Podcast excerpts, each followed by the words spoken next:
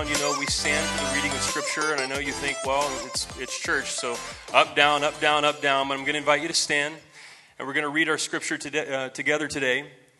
And uh, most weeks I, I say why we stand. And it's because we believe that intelligent people can take the Bible seriously, interpret it in its historical context. We believe the Bible is life giving, it can be a guide for our lives. That doesn't, you don't have, I have questions. What if I stand here? Is that better? Hmm, let's see, we'll see if that keeps happening. But if, it doesn't mean that you don't have questions about what's happening when we read a passage. We say this is a place where you can express your faith and your doubts. But at the same time, we believe that intelligent people can take the Bible seriously. And so let's read this scripture together uh, from Luke chapter 8, verses 26 through 33, and then 38 and 39. They sailed to the region of the Gerasenes, which is across the lake from Galilee. This is the Sea of Galilee. When Jesus stepped ashore, he was met by a demon possessed man from the town. For a long time, the man had not worn clothes or lived in a house, but had lived among the tombs, in the tombs. When he saw Jesus, he cried out and fell at his feet, shouting at the top of his, vo- his voice, What do you want with me, Jesus, Son of the Most High God? I beg you, don't torture me. For Jesus had commanded the impure spirits to come out of the man. Many times it had seized him and though he was chained hand and foot and kept under guard, he had broken his chains and had been driven by the demon into solitary places. Jesus asked him, What is your name? Legion, he replied, because many demons had gone into him. And they begged Jesus repeatedly not to order them to go into the abyss. A large herd of pigs was feeding there on the hillside. The demons begged Jesus to let them go into the pigs, and he gave them permission. When the demons came out of the man, they, were, they went into the pigs, and the herd rushed down the steep bank into the lake and was drowned. The man from whom the demons had gone out begged to go with him, but Jesus sent him away, saying, Return home and tell how much God has done for you. So the man went away and told all over town how much Jesus had done for him. the second scripture from Luke 13, 10 through 17. On a Sabbath, Jesus was teaching in one of the synagogues, and a woman was there who had been crippled by a spirit for 18 years. She was bent over and could not straighten up at all. When Jesus saw her, he called her forward and said to her, Woman, you are set free from your infirmity. That's, a woman was a sign of, it was a term of respect, actually, in, in the time of Jesus. Then he put his hands on her, and immediately she straightened up and praised God. Indignant because Jesus had healed on the Sabbath, the synagogue leader said to the people, There are six days for work, so come and be healed on those days, not on the Sabbath. The Lord answered him, You hypocrites, doesn't each of you on the Sabbath untie your ox or donkey from the stall and lead it out to give it water? Then should not this woman, a daughter of Abraham, whom Satan has kept bound for 18 long years, be set free on the Sabbath day from what bound her? When he said this, all his opponents were humiliated, but the people were delighted with all the wonderful things he was doing. May God add a blessing to the reading, hearing, and understanding of God's word. You may be seated.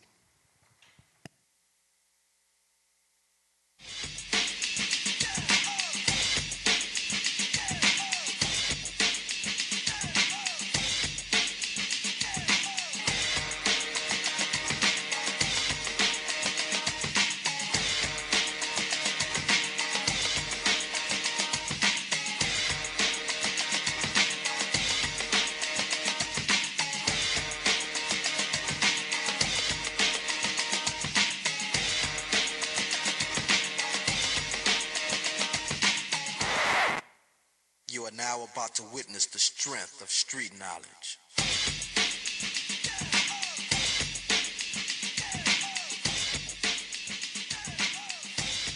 The series is almost over. I'm not going to lie to you. I'm going to miss playing NWA in church. I, that's been a lot of fun for me. And this is, our, this is our series, Straight Outta Nazareth, for the grammar police among us. Straight Out of Nazareth works too. That's fine.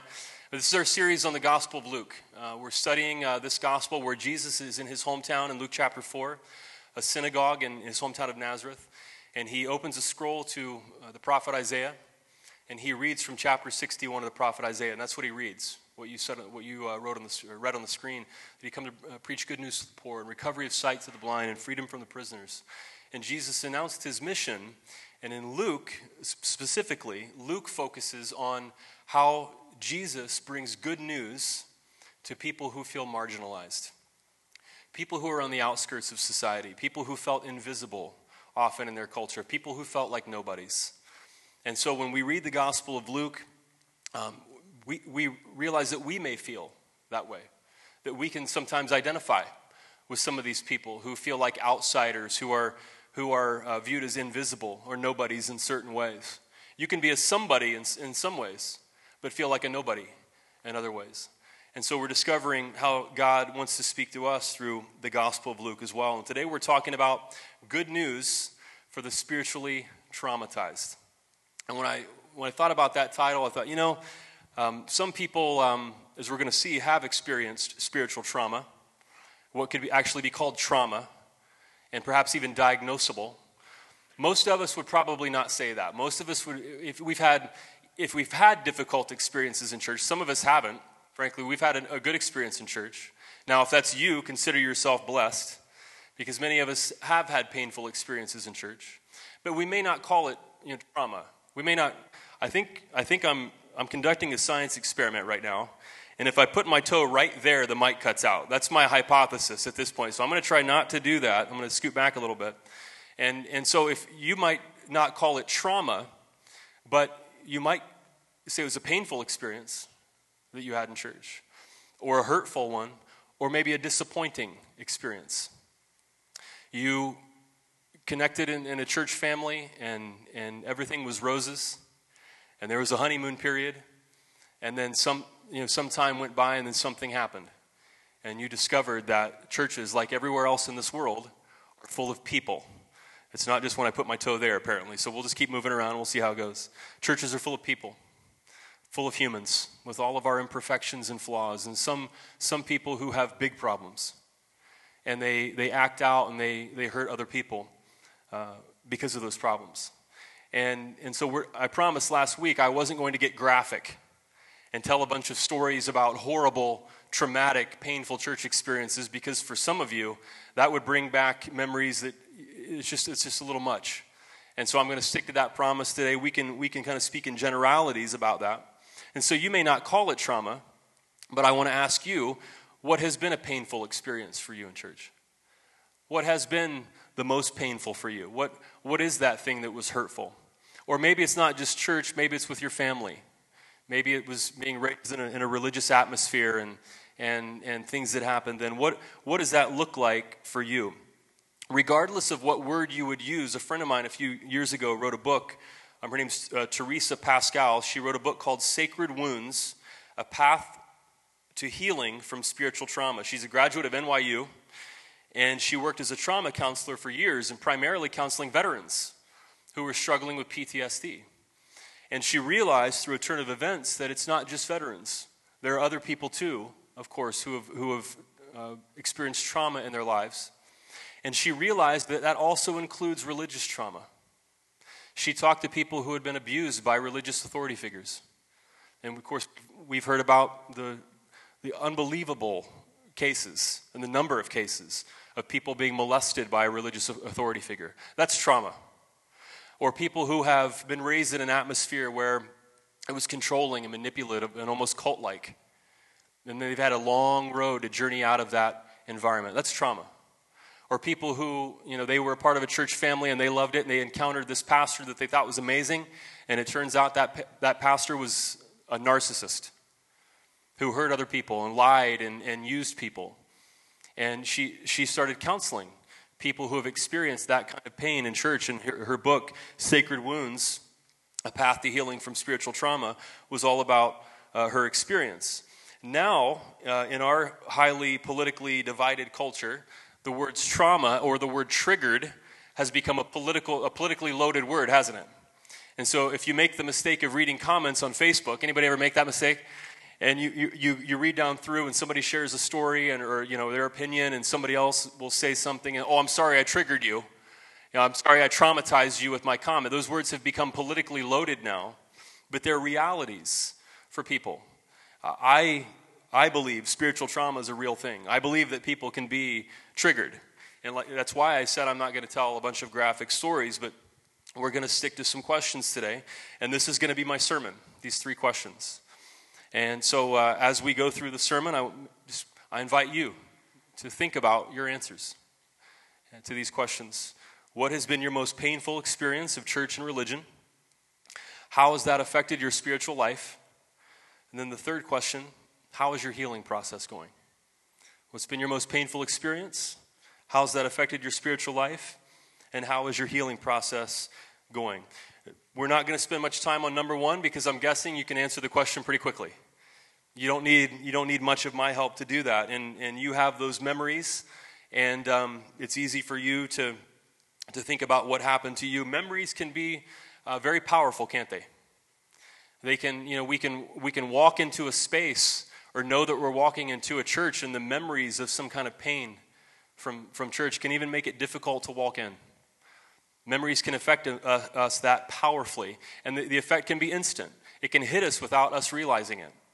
We're, we're not expecting it, and all of a sudden, like a ton of bricks, some memory comes back, and we're flooded with emotion about something that happened. It can happen in funny ways, too. A friend of ours uh, gave Hannah and I a gift card to Chili's. And, and so last week we went to Chili's, and took our boys, and uh, you know, we're eating the appetizer, that, that incredibly addictive salsa. Do you know what I'm talking about? Uh, anybody want to say amen about chili salsa, brothers and sisters? And so we're dipping our chips into the salsa and the guac, and, and somebody working at Chili's that night, you know, had a thing for the 80s. So they, they were play, all the music was like an 80s playlist. And so we heard, I think, some Hall & Oates, maybe, um, some Tears for Fears. And, and as we're eating the appetizer, you know, I'm, I'm, putting chip to salsa, and I hear in the background who I think is Michael McDonald. And Michael McDonald is one of those 80s artists where you still hear him, but not quite as much as some other artists that you hear all the time when, when everybody's you know, uh, playing, a, uh, playing an 80s playlist.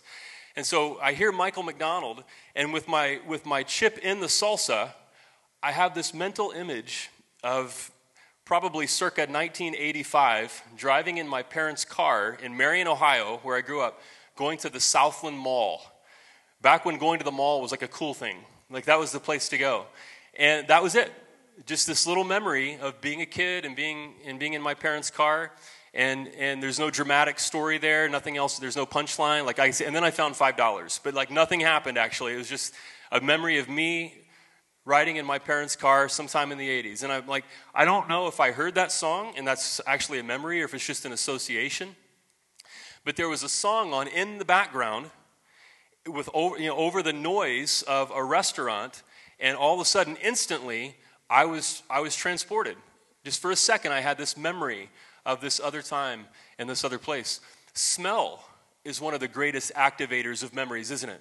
Has that happened to you where you smell something, all of a sudden it just takes you back to some memory? I rode my motorcycle this week somewhere, I can't remember where I was going. I had my helmet on. I was on Gilbert Road at a stoplight, I remember that. And I flipped up my visor, and in the lane next to me was a guy, you know, riding in his car, and he had his driver's side window down.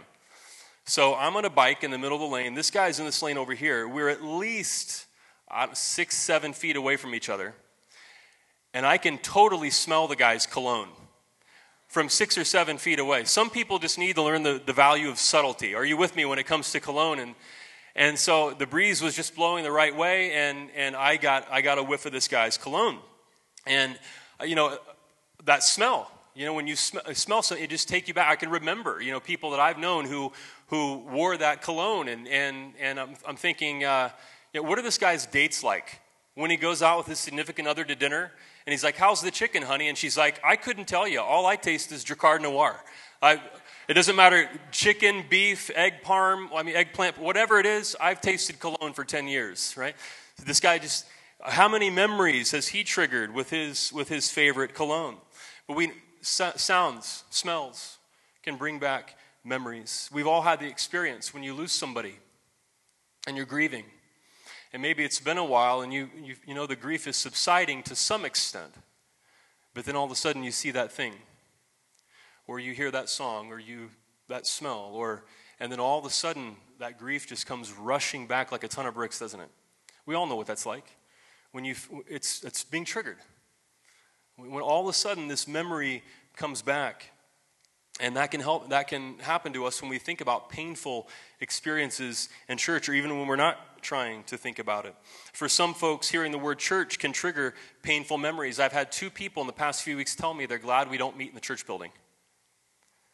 They said it's hard for me to go into a church building. It's kind of it's kind of cool that you're in school. I'm like, all right, well at least you think so. Yeah, but it's true for them. Uh, a member of our congregation named Janet uh, shared this story last week with me. She's a math education researcher. So she, research, she researches how people learn math. How's that for a career? It's an, it's an interesting career. And she told me the story. And I asked her if she would kind of type it out and send it to me. What happened? She, she was um, with a student, uh, like tutoring in math or something like that. And the student saw a symbol, like some kind of math symbol. And it, it took him back to feeling like a failure in math. And she said from that point on, it was really hard for him to, like, to engage, to believe that he could really succeed in math. She said, I was recently conducting a clinical interview, that's what it was, with a student when things went off track. While working with the student, I used a symbol that he was not accustomed to seeing in the context we were discussing. He did, however, remember the symbol from a different topic in mathematics, a topic which with, with which he had struggled. As a result, he could not process through the interview as planned. The symbol I used and his negative associations, associations with it put up a roadblock to further discussion. Uh, he was unable to make decisions about the topic we were discussing, and he kept referencing the challenging topic from the past. And so she's documenting this as a part of her job, and, and she's working on an article about how even math symbols can trigger children or, or students feeling like a failure in math. And if you teach math, how you can overcome that with the students. So we can easily remember, for most of us, what has been the most painful experience of church and religion. And so the second question how has that painful experience affected your spiritual life? I want to ask you that. How has that painful experience? If you just kind of think back, this happened to me, and, and since then, here are the feelings, the thoughts that I've had connected to that, to that painful experience. How has that affected your spiritual life? Do you feel distant from God? Do you wonder where was God? Is it something that deeply bothers you? Is it something, it was, it was to the extent that it deeply still troubles you? Is it something that you feel like you carry with you? You tried to like shake it off and it just, you know, it, it just won't go away. What, how has that affected your spiritual life? For some of us, we know. We know how it's affected us. And, and for some of us, coming back here is actually a step in healing because it's, it's a step towards, you know, re-engaging when maybe we've been out for a while. Some of us may not know. We, may, we may not be totally aware of how that painful experience has affected our spiritual lives. There was a man in Luke 4 that we read about who was profoundly affected by spiritual trauma. And, and there's more to it than, than what's on the surface of the story. We're going to see that in a moment. And, uh, and uh, what I just want to be clear what I'm not saying is that people who feel spiritual trauma are possessed by the devil. That's not, that's not the point of the sermon today. You're, we're going to see in a, in a moment that there's much more happening here in this man's life that Jesus was addressing. But this man was traumatized. And that trauma that he had experienced made it impossible for him to continue to go on with his daily life the way that he had. It wasn't just his spiritual life. Maybe for you, it has made going on with your spiritual life impossible the way that it was before. But for him, this, was, this affected his entire life. And Jesus lived and traveled mostly around the north and west sides of the Sea of, Gal- sea of Galilee because those were the Jewish areas. And Jesus was a Jew. And he ministered primarily to Jewish people while he walked the earth. And on the other side of the Sea of Galilee, on the east side, was an area called the Decapolis. Decapolis means 10 cities. And the people who inhabited the Decapolis were Hellenized people. They're people who, who were of Greek culture. There were Gentiles, non Jews. And Jews didn't really go over to the east side of the lake because they considered it a place that was unclean and that they could, they could come into contact with all kinds of things that would not help them in their their spiritual life of being an observant Jew. You can see the Decapolis. So the Sea of Galilee is that body of water up north. And then you see 10 cities over here on the east. That, that river in the middle is the Jordan River, and it flows down to the Dead Sea. And this is, of course, what is now Israel.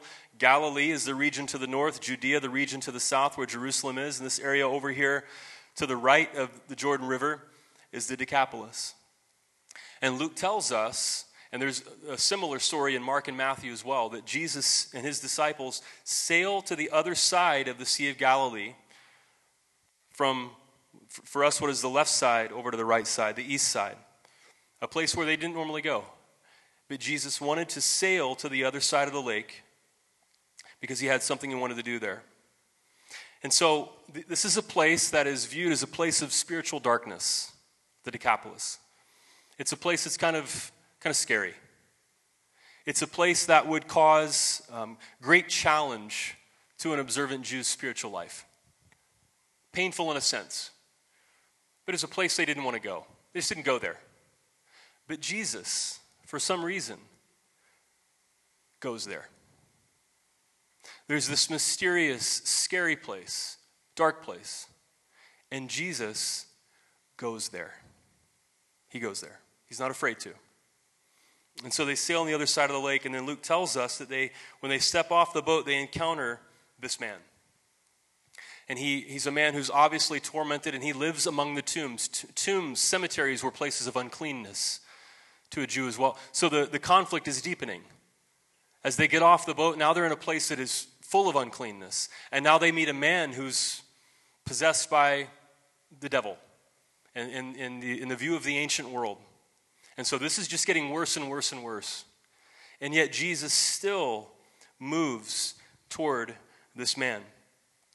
Now, when there, there are people who read this story in, in the 21st century in a post Enlightenment world, post scientific revolution world, and we have questions about demon possession and the devil and impure spirits and, and this woman who was crippled in Luke 13, it says Satan had, had made her crippled. That somehow a spirit had made her crippled. Now, of course, in our world, we might have a different view of that. Maybe you, maybe you, maybe that's what's going on with the microphone. Uh, who knows? Maybe we should start Ace Ventura, I have exorcised the demons. Maybe we should try that with the mic. But maybe you have, you know, a view that's, that fits with Luke. Maybe these kinds of stories are very difficult for you. If you see a man who's homeless and disheveled and he cries out in pain, and, and Mark tells us he cuts himself. In today's vernacular, what might we say about him? That he struggles maybe mental illness. Correct. Or the woman who was crippled, maybe there's something else. But in the ancient world, this is what was, was going on. And Luke demonstrates that Jesus has power over the spiritual world. Jesus asked the demons their name. And in the ancient world, if you're performing an exorcism, knowing the name of that entity gave you power over that entity. It was just a belief that they had. And so Jesus asked this evil spirit, this demon, its name. And what is the answer? And Mark, Mark gives us the more chilling version, actually, in Mark's telling of this story. It says, My name is Legion, for we are many. Isn't that a chilling answer? Wow. My name is Legion. Now, again, when we read the scripture, we're stepping back into another time, into another place. And when you hear the name Legion in the New Testament, what does Legion normally refer to in this time of the Roman Empire? Does anybody know? Roman, excellent, Roman troops, Roman soldiers. A legion was five to 6,000 Roman soldiers. It's a legion. And this area was occupied by the Romans. This, they had been uh, subsumed by the Roman Empire. And they were subservient to the Roman Empire. They occupied uh, this land uh, decades before Jesus was born. And so when you hear the name Legion, immediately in, in, this, uh, in this culture, when these people are hearing Luke for the first time, immediately their, their minds go to, a, to five or 6,000 Roman soldiers. Now, Matthew, Mark, and Luke tell us where this story took place. We read it was in the, the region of the Gerasenes, which is in Gerasa, the lower right hand city. You see Gerasa there in the middle of the screen. Matthew says it was in Gadara, which is closer to the Sea of Galilee. And then Luke probably gets it from Mark. Mark says Gerasa as well. There's another city called the, called the uh, Gergesa, and some manuscripts of Matthew say that word, Gergesa, instead of Gadara. And so, as we look at these cities, the, the, the story goes that when Jesus stepped off the boat, he encounters this man, and he, the demons go into the pigs, and they run downhill into the Sea of Galilee. Look where Gerasa is to the Sea of Galilee. If, Gerasa, by the way, obviously we don't know the scale of the map, but Gerasa is about 41 miles from the Sea of Galilee. So if the story took place in Gerasa, that means Jesus lets the demons go into the pigs and they run into the water and drown. And the pigs ran a marathon and a half before they drown in the Sea of Galilee. If, if, it's, if it's truly in Gerasa. Gadara, Matthew probably knows the geography of this area a little better. And when he reads that in Mark, which is our thought that perhaps Mark came first around 66, 67 AD, Matthew sees, ah, oh, probably not Gerasa. It's probably Gadara. It's closer to the Sea of Galilee. Anyway, if you say the region of the Gadarenes, the region of Gadara, well, then that can put you pretty close to the water. So the geography here, for those who, you know, maybe this isn't an issue for some of you, but for those who really pay attention to the Bible, they would say, oh, well, there's a contradiction. There, that, we can't take the Bible seriously because of that. Here's what we know about that area. And perhaps Mark and Luke had it a little bit off. You know, you could say the region of Gerasa, and like they did, and you could get a little closer. Perhaps they were a little bit off. Matthew knew the area a little bit better. But here's what we know. In 67 to 68 AD, right around the time that the Gospel of Mark was written, and Matthew and Luke maybe five, ten years later, we're not sure, but that's what Bible scholars tend to think. 67 to 68 AD, there had been uprisings in this area where the people were getting tired of living under Roman occupation. And the Roman general Vespasian, who later became the emperor, was dispatched to Galilee in 67, 68 AD. And Vespasian conquered, and maybe conquered's not the right word, he crushed Galilee. Uh, historians tell us, the historian Jos- uh, Josephus tells us that Gerasa was attacked. We don't know if it was that Gerasa or not. We, there's some discussion about that. But he tells us that Gerasa was attacked and about a thousand people were killed. And people were taken off into slavery. The women and children were taken off as slaves. And they burned the entire village to the ground. But before they did that, Vespasian, the first city he took, was Gadara. And uh, the Jewish Encyclopedia of 1906 tells us that when Vespasian went into Gadara, they killed every inhabitant. They just killed everybody. We're tired of you people being d- difficult to rule. It was the domination empire. We're tired of the uprisings. And they went in and they just killed everybody. And then all of the surrounding villages were burned to the ground.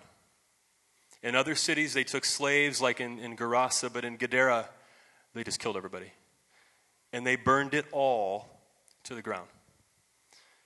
So right around the time that Mark was written, and just a little bit before Luke and Matthew, some horrible, brutal, traumatic event took place in the Decapolis.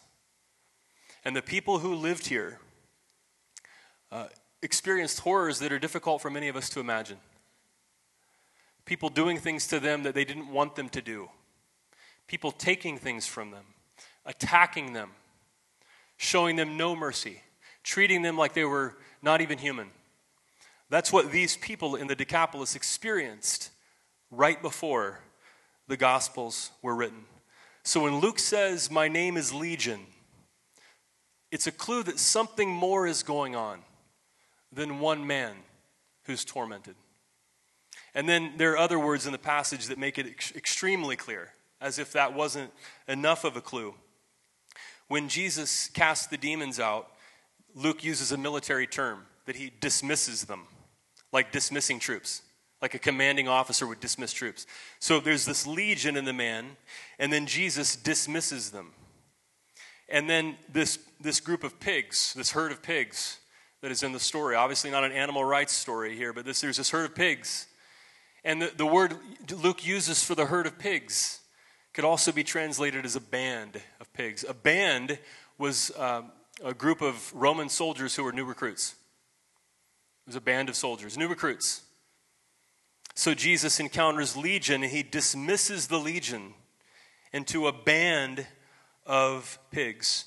And then when the pigs rush down into the water, another word, there's a Greek word that's used that could also be translated as marched. So Jesus encounters legion, five or 6,000 Roman soldiers, and dismisses them into a band, a military term of pigs, and then marches them down into the Sea of Galilee. Do you remember a story from the Hebrew Bible, the Old Testament, where an army follows uh, a group of people and they're drowned in the Red Sea? Do you remember when, when Pharaoh's army chases the Israelites led by Moses out of, the, out of Egypt and Pharaoh's army is drowned? And so for Luke, this is about more than this traumatized man. This man certainly was traumatized. But this is a story of a people. This man is a symbol of, a, of, a, of an entire people who were traumatized by people who took things from them and, and, and hurt them, murdered them, and violated them. And clearly, what Luke is saying here is Jesus went there. To people who were this traumatized, people who had been uh, crushed, their spirits had been crushed to this extent, Jesus went there. And he offered healing to them. This is a place many people wouldn't go. And in this story where you know, Jesus encounters this man, it becomes about something much bigger that gives hope to these people after they've had experienced this trauma. Jesus went there to liberate them, to heal them, to restore them, to set them free from the awful thing that had happened to them. And he, this man's among the tombs. Of course, there's, there's feelings of grief and like symbols of grief about what they, these people were experiencing. And Luke says, No, Jesus wants to heal, wants to restore, wants to set people free. The healing of the crippled woman, same thing. Jesus heals her on the Sabbath. And, and some very religious people see that and they say, You can work on six days. Healing's considered work. So why, why don't you just follow the religious laws and not heal on the Sabbath? This poor woman, you know, who, who has experienced this healing in her life is now called out by religious people. Maybe you've been disappointed by religious people like that before. What does Jesus do? He defends her dignity. This woman's a daughter of Abraham. We, in our vernacular, we say she's a child of God, somebody who's important and, and worthy of dignity. And it's, it's only fitting that she be healed on the Sabbath. So, so Jesus sets this man free, provides healing to him. But then for this, for this woman, he defends her and her dignity. And I wonder if you think about the painful experience that you've experienced, that you've had in church in your religious life, and how that's affected your spiritual life. And then you read stories like this, where Jesus is a healer. Jesus goes there. He goes out of his way to provide healing. He defends this poor woman who's attacked by religious people who are more concerned about their religious rules than they are her, her personhood and her dignity. He defends her. I wonder how that affects, how does that speak to your spiritual life and, and the way that uh, this has affected her and this man? Which brings me to the third question How is your healing process going? How's your healing process coming along from this painful experience? The Roman legions tormented this area. Uh, the religious people, you know, dismissed this woman because she was healed on, on the wrong day in their minds. But that's not the end of the story. We, we, if we stop there, then we would, be we would be tempted to be cynical and to give up and, and just, to, just to, to be outraged and, and, and, and, and lashing out at, at the people who had hurt us and lashing out at what we, what we see in the world and just kind of stuck there. But that's not where the stories end. The man goes back home restored, and the woman goes back home healed. And Jesus defends her. They're reminders to us that if we don't heal, if we don't heal, if we get stuck just looking at the bad thing that happened and we don't heal, we can also hurt others in the same way that we were hurt. If we, if we don't focus on the end of the story and somehow journey towards the end of the story, the healing, the restoring part of the story, we can get stuck in a place where we're hurt, but then we also hurt other people the same way we were hurt. We all know how this works. It's often said that people who are abused can easily become abusers. That's not always true, of course. Or there's the, the trite cliche, but it tends to be true that hurt people hurt people. And, and we, we just know that's true in life. If we, if we draw in withdraw and become defensive and we become bitter and let anger take over and, and cynicism and a dark view of the world, then we can become the kind of people who hurt other people without even knowing it, without trying to. But we can hurt them in the same way. My, my friend Rabbi Shmuel Yanklowitz posted a quote on Instagram yesterday from another rabbi, and I have it here for you. It says, if, if you see what needs to be repaired and how to repair it, then you have found a piece of the world that God has left you to complete. But if you only see what is wrong and what is ugly in the world, then it is you yourself that needs repair. Sometimes it's tempting for us to get trapped in cynicism and, and only focus on the darkness, on the hurt. But cynicism is not really the answer. It's not wisdom, it's not healing.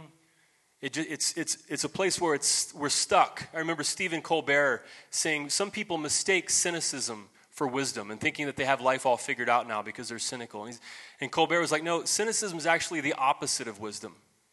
Cynicism is closed. It's no, I've experienced this pain, I've got it all figured out now, and I know the way things work, and I just kind of, I just, I'm dismissive to anything new.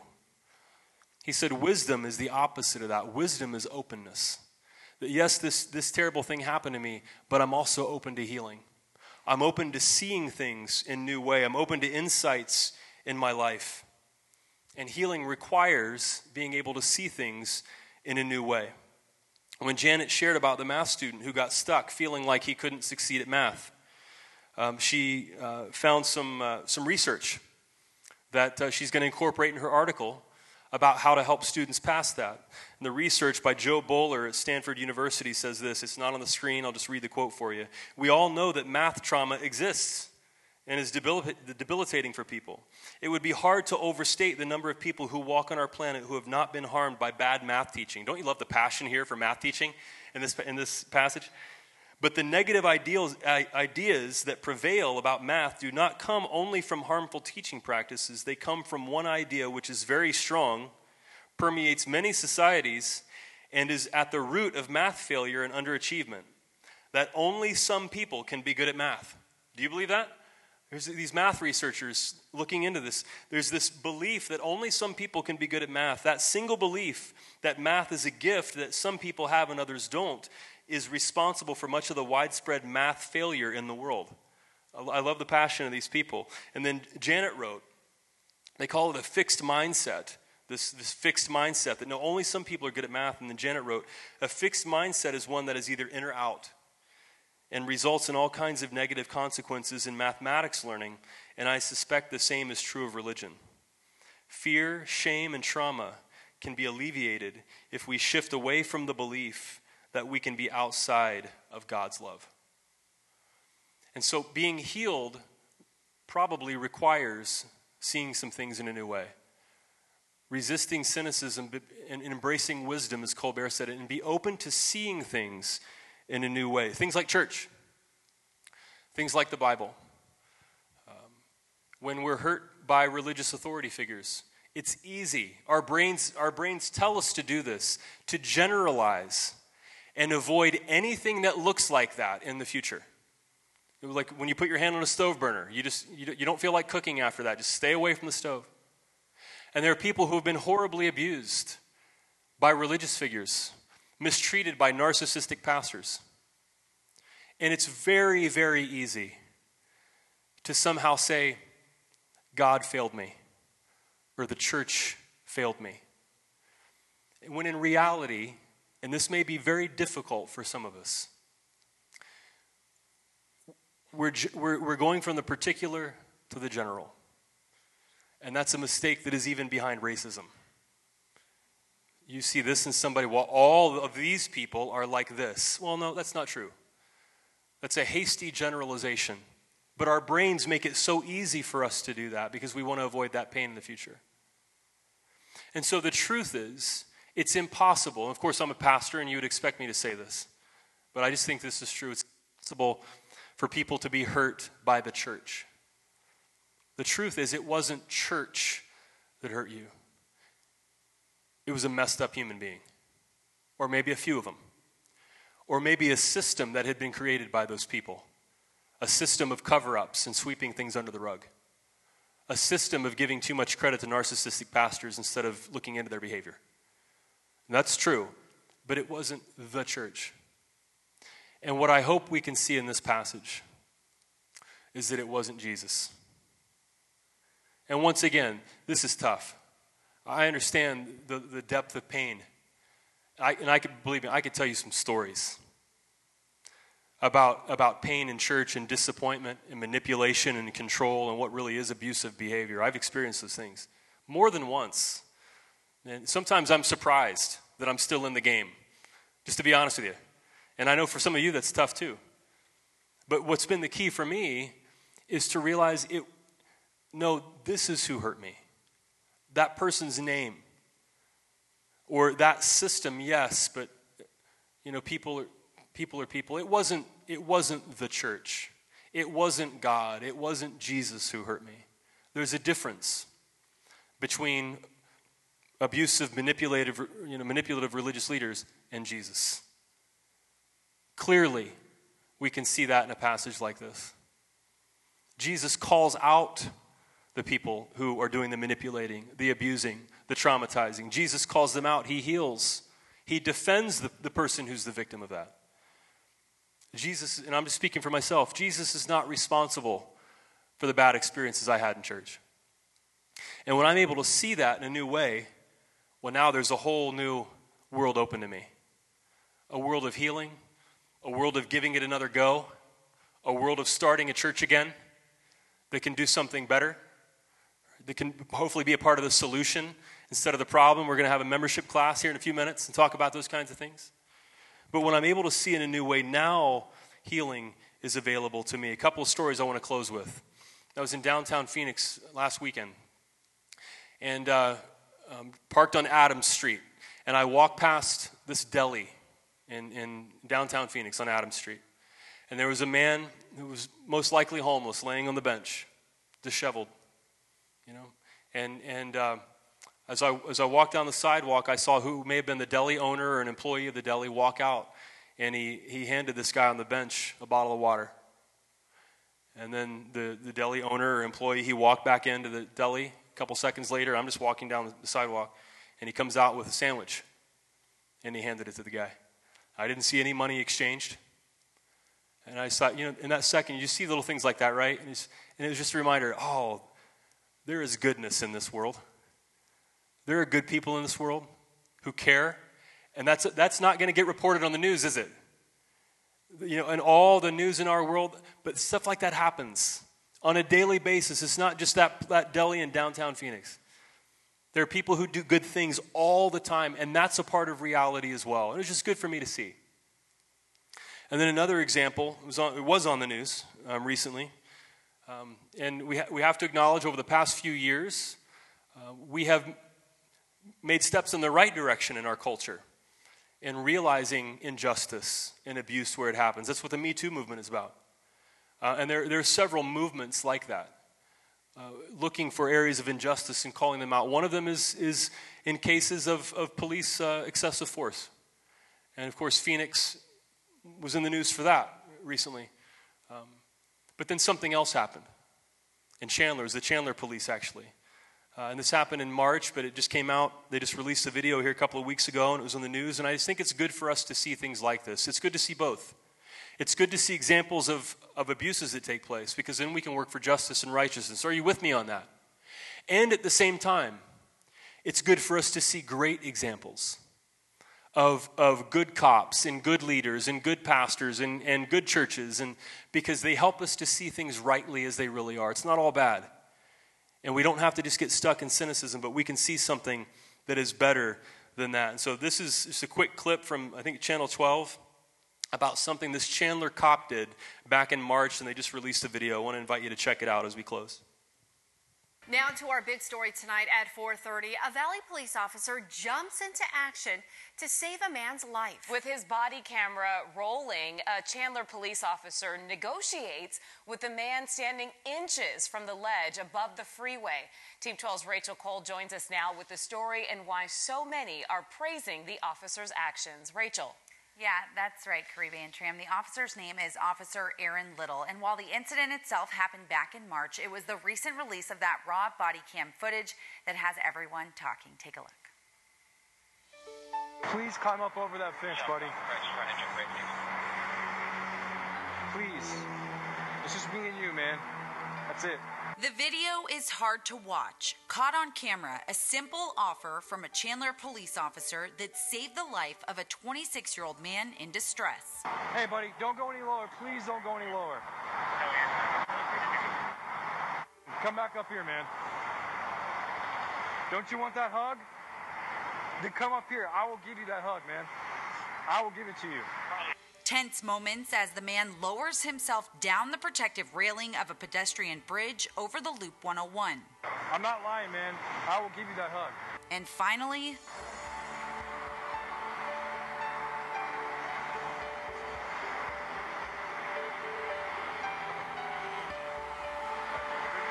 you're good. You're good. Keep coming. Keep coming. Keep coming. Nice and slow. Nice and slow.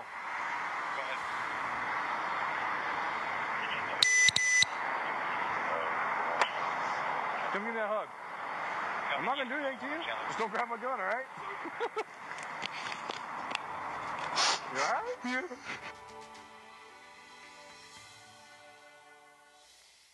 can actually hear that guy crying in there. Officer Little has declined to interview, but his squad says his level of compassion is one that can be found throughout the Chandler Police Department.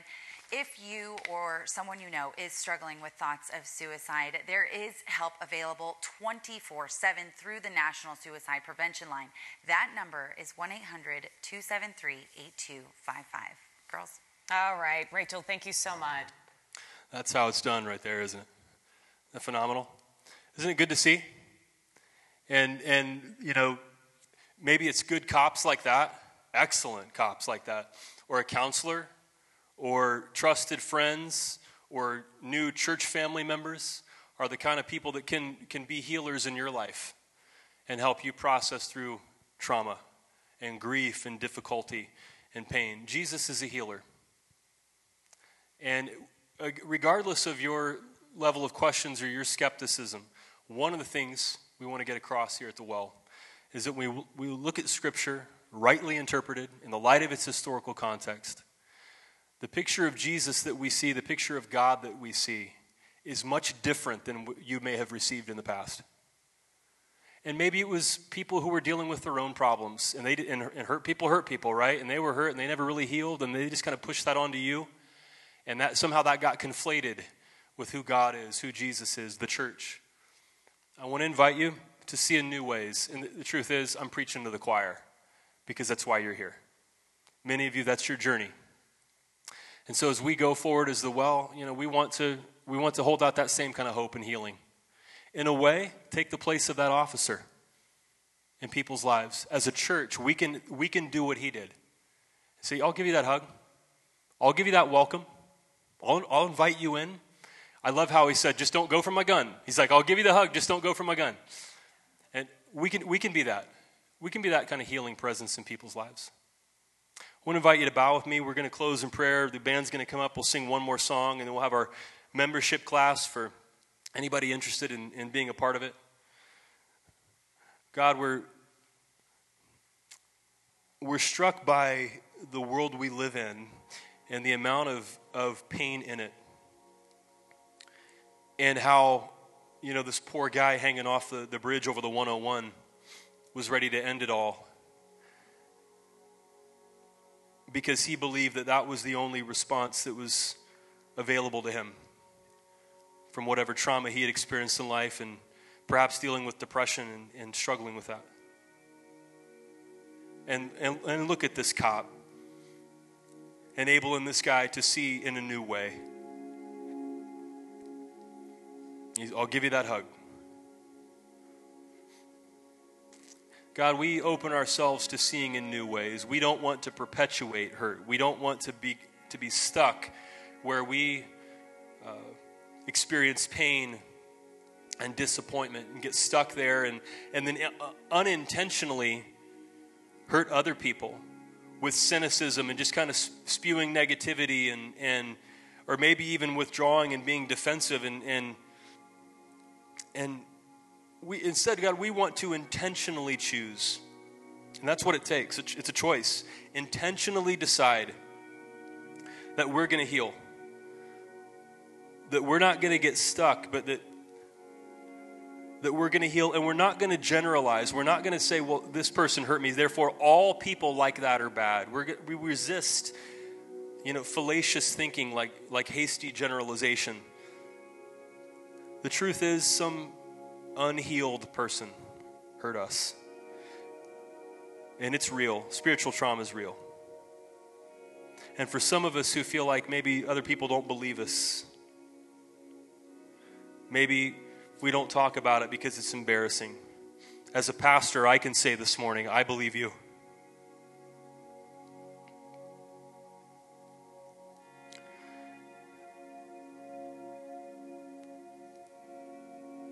And then we know that healing is possible when we open ourselves to something new, to seeing in a new way. At that point, then Jesus can, can uh, drive away what is tormenting us. And then Jesus comes to the defense of the woman who is being treated like she, she doesn't even matter. That's, that's who we see in Jesus in the Gospels. Help us to see you in a new way. And we thank you for all of the future possibilities, even if it's, you know, after today it's deciding to see a counselor or it's, or, or it's deciding to have some conversations or I'm available or so many of us are probably available to talk about difficult experiences and process those and see in new ways. And God, we want to be that as a church. As we go into VIP lunch after this and have a membership class, this is who we want to be. We want to be a church that follows Jesus in being a healer and that offers restoration and defends those who are treated like they're less than for some religious reason.